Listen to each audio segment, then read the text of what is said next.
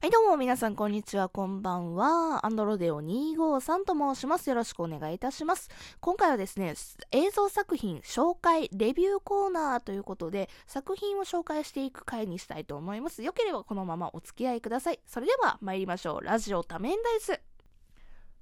この番組は私、アンドロデオ253がサイコロつまりは多面ダイスのようにコロコロコロコロ気分も話題も変わりながらトークを展開していくエンターテインメントラジオです。はい、どうも、改めまして、アンドロデオ253と申します。よろしくお願いいたします。えー、今回レビューする作品はですね、オタクに恋は難しいという作品でございます。えー、こちらですね、漫画原作でアニメ化並びに実写化をされている作品でございます。なのでね、これを聞いてる方の中でも知ってるよっていう方が結構いらっしゃるんじゃなかろうかなと思いますね。うん、結構わりかし有名、ピクシブ漫画で、えー、アニメ化になって、バッと人気になったっていうような絵作品でございます。ですが今回ちょっとね、ご紹介したいのが、えー、オタクに恋は難しいの中でも実写バージョンでございます。え、先日ですね、Amazon プライムににて配信されておりましたので、こちら拝見させていただきまして、どう思ったかみたいなことをね、喋りたいと思います。まあ、まずはちょっとレビューなんです。レビューじゃあらすじ、あらすじなんですけども、ざっくり説明するね。あの、主人公のなるみっていうね、女の子と、えー、ひろたかっていう男の子がいて、2人は幼馴染やったんですけど、えー、ひょんなところで、えー、なるみが転職をして、その転職先が、そのひろたかの、ひろたかと同じ会社やって、で、2人は久しぶりやん、幼馴染でって言ってなってから、そこから恋愛に発展していくんですけども、えー、ただし2人には最大のね、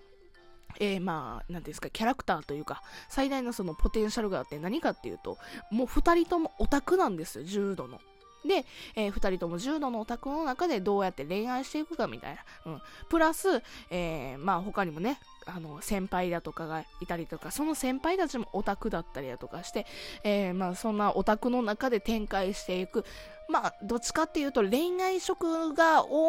強みギャグ漫画ですね。ギャグ漫画でございます。で、それを実写化したということで、えー、まあ、その世界観をまんま、えー、主人公が、えー、なるみの主人やってる、えっ、と、高畑充希ちゃんが、なるみを訳してくれて、えー、ひろたかがですね、えー、あ、出てこない、あ、山崎賢人、山崎賢人くんがやったっていう、うん、そういうね、そういう作品でございます。うん、まあ気になった方、まあ高畑充希ちゃんだったりだとか、えー、山崎賢人の方、ね、ことが好きですよ。山崎賢人くんのこと好きですよっていう方が見れば、えー、楽しめるような、そういう作品になってるんじゃなかろうかと思います。じゃあ、こっからですけども、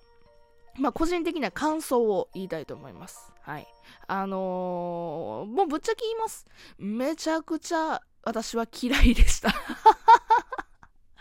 私ね、福田監督好きなんですよ。この、あの、オタクに恋を難しいを監督された福田監督。今まで過去に、銀玉の実写化だったりだとか、サイキクスオの災難だったりだとかしてるんですよね。その他にも一番福田監督の中で有名なのは、あの、勇者ヨシヒコ。うん、シリーズですね。こちらテレビシリーズやったんですけども、こちらはね、本当にね、大好きやったんですよね。福田監督の映像作品めちゃくちゃ好きやなとかって思ってて、えー、オタクに恋は難しいを、あのー、見ようって思ってたんですけども、どうやらどうやら、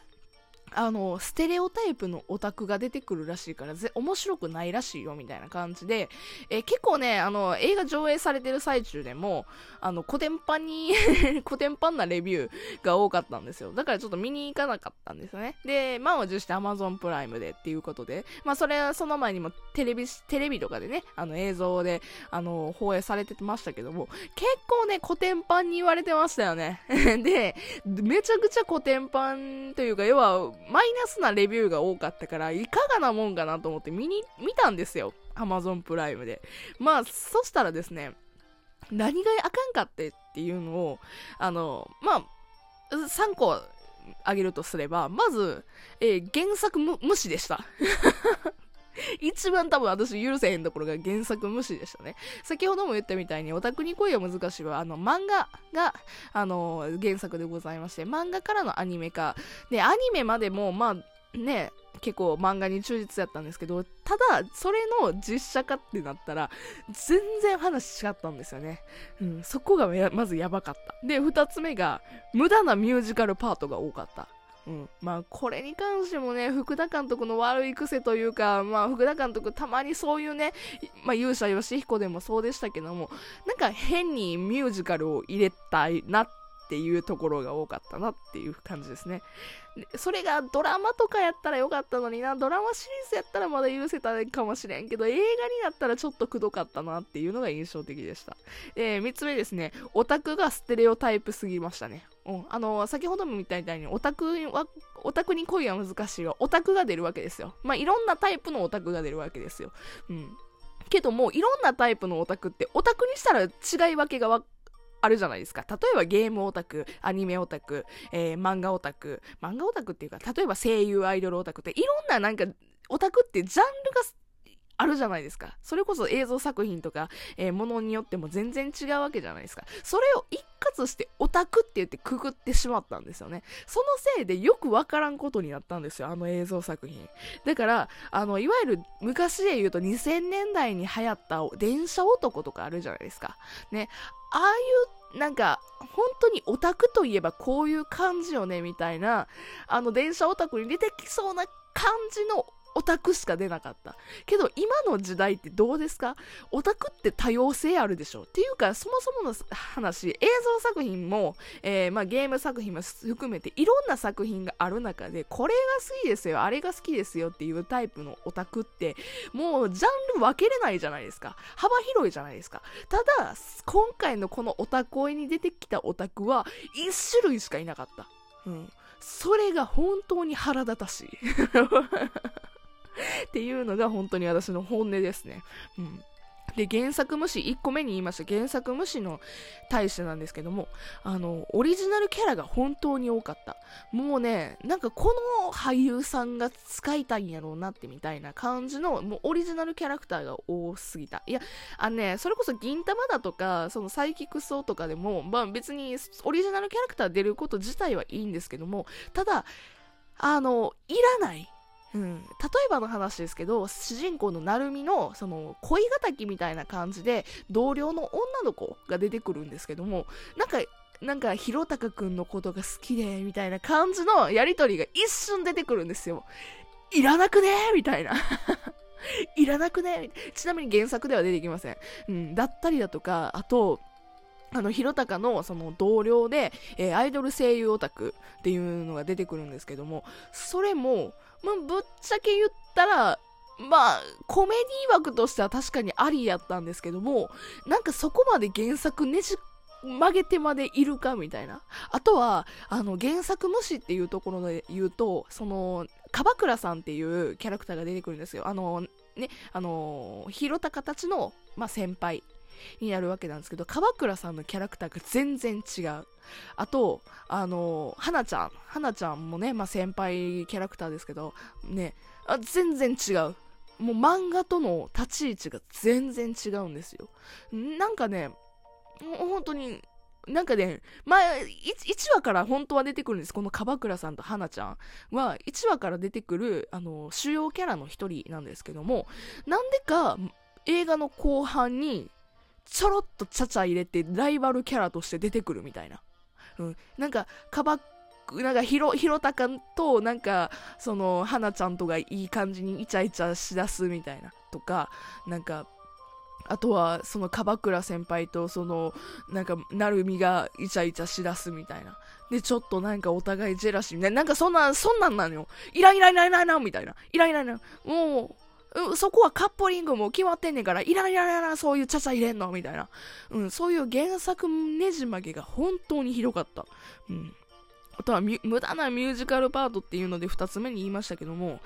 あの、そもそもの話、私ミュージカルと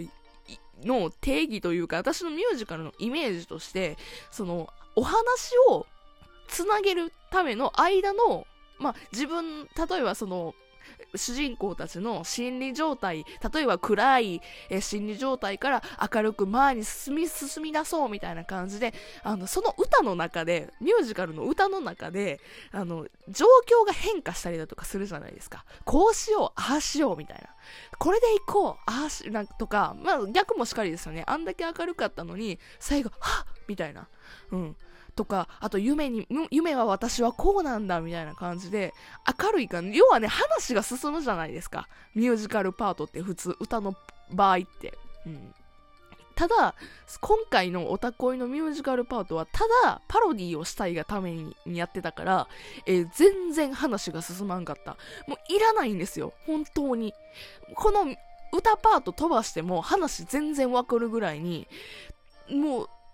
水みたいな。え、いた？それ？みたいな感じのミュージカルパートやったんですよね。うん、なんか、それが本当に良くなかったかなっていう。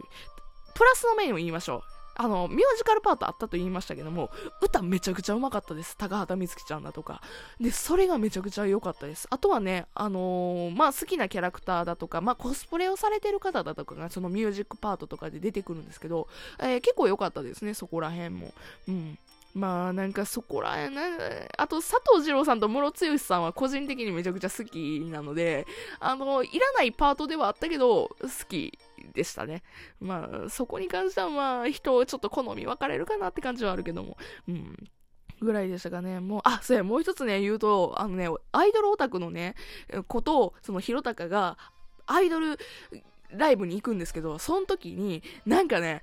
なんか3組アイドルがいて、あ、やばい、時間がないんだけど、ね、二組、なんか、他二組いらんパートがあってみたいな。その時にサイリウム全然振らなかったんですよね。そのパートがすっげえ腹立たしかったです。要はね、推しの